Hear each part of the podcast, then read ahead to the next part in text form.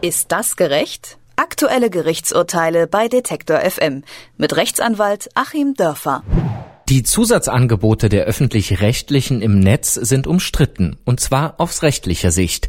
Der Hintergrund? Vor fünf Jahren haben insgesamt elf Zeitungsverlage, darunter die Süddeutsche Zeitung und die Frankfurter Allgemeine Zeitung, gegen die Tagesschau-App geklagt. Der Grund? Durch das umfassende Online-Angebot, das durch öffentlich-rechtliche Gelder finanziert wird, findet eine Wettbewerbsverzerrung statt. Jetzt haben sie recht bekommen und die App wurde als presseähnlich eingestuft. Was genau das bedeutet, das erklärt uns unser Rechtsanwalt Achim Dörfer. Schönen guten Tag. Guten Tag, Herr Hertel. Ja, die Zeitungsverlage haben nicht im Allgemeinen gegen diese Tagesschau-App geklagt, sondern es ging um ein bestimmtes Datum, den 15. Juni 2011. Was war denn an diesem Tag so besonders, beziehungsweise was macht ihn zum Problem? Also eigentlich war an diesem Tag gar nichts besonders, auch nicht für die Tagesschau-App, sondern äh, in der Klage haben sich die Verlage eben als Beispiel diesen einen konkreten Tag herausgegriffen, das hätte natürlich sonst die Möglichkeiten eines Gerichtsverfahrens gesprengt, wenn man jetzt für jeden Tag und jede Stunde äh, dieses ständig sich wechselnde Angebot dem Gericht vorgelegt hätte. Und das war natürlich praktisch sehr nachvollziehbar, das so zu machen, hat aber auch den Nachteil, dass jetzt die öffentlich-rechtlichen, die da soweit unterlegen sind, der NDR insbesondere, sagen, ja, das bezieht sich ja nur auf diesen einen Tag. Man hat also eine gewisse grundsätzliche Klärung herbeigeführt, aber man muss mal sehen, wie man das auf andere Tage noch runterbrechen kann. Die Verlage, die nun da obsiegt haben hinsichtlich dieses Tages, sagen natürlich, es gilt für andere Tage auch. Also insofern ganz skurril und man muss mal sehen, wie sich das auswirkt. Jetzt müssen wir das vielleicht nochmal erklären. Die privaten Medien sehen ein Problem darin, dass eben staatlich oder über den Beitragszahler finanzierter Content im Internet quasi ein neuer Wettbewerber wird, richtig? Richtig, so ist es. Also beide Seiten sind zunächst mal, wenn wir ganz grundsätzlich anfangen, grundrechtlich durch den Artikel 5 verankerte Pressefreiheit geschützt. Zum einen die öffentlich-rechtlichen in ihrem Tun, was ja staatlich abgesichert ist, auch durch den Rundfunkstaatsvertrag. Die sollen eine Grundversorgung zunächst mal zur Verfügung stellen und dürfen das dann eben auch und dürfen dafür Gebühren erheben. Wir kennen das alle. Äh, auf der anderen Seite ist die Presse, Sie nannten ja schon Süddeutsche und Frankfurter Allgemeine, natürlich auch presserechtlich geschützt, was bedeutet, dass in deren wirtschaftliche Betätigung insbesondere Printmedien rauszubringen oder dann das Print ins Internet umzusetzen, auch nicht rechtswidrig eingegriffen werden kann. Und jetzt hat sich dieser Streit entzündet, zunächst mal am Wettbewerbsrecht. Das war der Ausgangspunkt der Verlage, die gesagt haben, hier wird unlauterer Wettbewerb gemacht. Das Wettbewerbsrecht schützt sozusagen den fairen Wettbewerb. Und der Wettbewerb ist deswegen unlauter, weil es eine gesetzliche Vorschrift gibt, eine rechtliche Vorschrift gibt, die dem öffentlich-rechtlichen Rundfunk eine solche Betätigung verbietet. Also wer gegen Verbote verstößt, handelt deswegen immer unlauter und unfair im Wettbewerb. Und diese Vorschrift, die da in Bezug genommen wurde, ist dann Artikel 11 des Rundfunkstaatsvertrages in irgendeiner Untergliederung, wo dann geregelt ist, wie im Einzelnen das Angebot der öffentlich-rechtlichen auszusehen hat. Und es läuft dann eben darauf hinaus, dass die öffentlich-rechtlichen sich so ein Internetangebot genehmigen lassen müssen. Es findet aber nur eine formelle Genehmigung statt, in diesem Falle durch das Land Niedersachsen.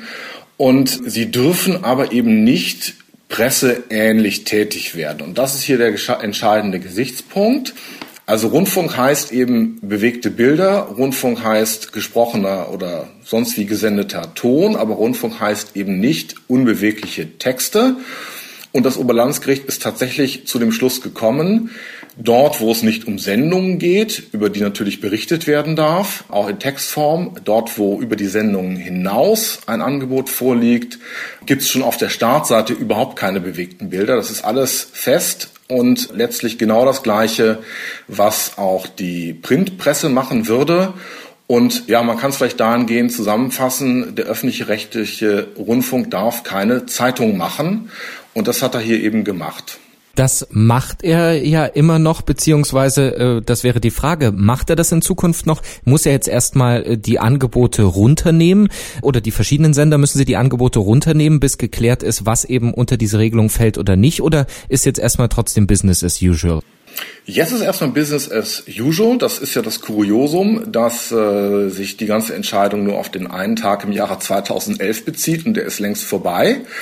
Jetzt werden natürlich fieberhaft die Verlage überlegen, wie sie das Ganze für sich umsetzen und werden natürlich überlegen, ob sie insgesamt für alle Daten und alle Tage gegen die App vorgehen und ob sie insgesamt für alle Daten und für alle Tage gegen zum Beispiel tagesschau.de vorgehen und ähnliche Angebote beim ZDF und beim Deutschlandradio, die ja auch eine starke Internetpräsenz haben weil man natürlich überlegen muss, das bezog sich jetzt nur auf die App, das Urteil, aber dem liegt ja inhaltsgleich die Internetpräsenz zur Verfügung. Und natürlich werden die Verlage jetzt überlegen, ob sie das insgesamt kippen können und eben insgesamt verhindern können, auf allen Kanälen im Internet sozusagen, dass der öffentlich-rechtliche Rundfunk eben ein reines Textangebot macht, dort wo es nicht um Sendungen geht. Jetzt sind ja seit diesem 15. Juni 2011 über fünf Jahre ins Land gegangen und auch die öffentlich-rechtlichen haben sich weiterentwickelt, neue Angebote entwickelt, die eben auch online stattfinden, vielleicht noch viel mehr als das 2011 war. Stehen die jetzt alle auf dem Prüfstand?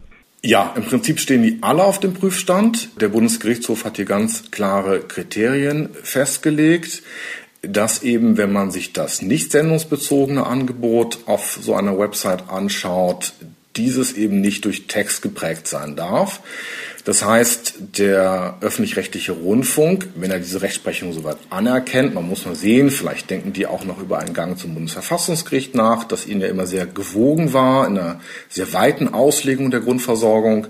Aber wenn jetzt der öffentlich-rechtliche Rundfunk sich daran halten wollte, müsste er tatsächlich das gesamte Angebot, was so im Internet zu sehen ist, auch dort wo man gar kein eigenes Material hat, weil es keine eigenen Sendungen gibt, eben überwiegend auf bewegte Bilder und auf Ton umstellen.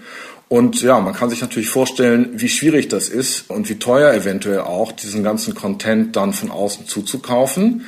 Aber wenn der öffentlich-rechtliche Rundfunk sich halten will an das Ganze und es so akzeptiert, heißt das, dass eben große Teile, die textlastig sind, aus deren Webpräsenz rauskommen und das Ganze verschlankt wird auf ja eine Berichterstattung über die eigenen Sendungen und so ein paar fremde Filmchen, aber Text wird es dann eben in dem Umfang ja nicht mehr geben. Die Webseiten der öffentlich-rechtlichen Sender in Deutschland funktionieren ähnlich wie eine Zeitung. Äh, das ist zusammengefasst ein Urteil in dem Streit um die Tagesschau-App, angestrengt von einigen großen Verlagen in Deutschland. Und wir haben uns das Ganze mal ein bisschen aufdröseln lassen von Rechtsanwalt Achim Dörfer. Vielen Dank dafür. Ich danke Ihnen. Ist das gerecht? Aktuelle Gerichtsurteile bei Detektor FM mit Rechtsanwalt Achim Dörfer.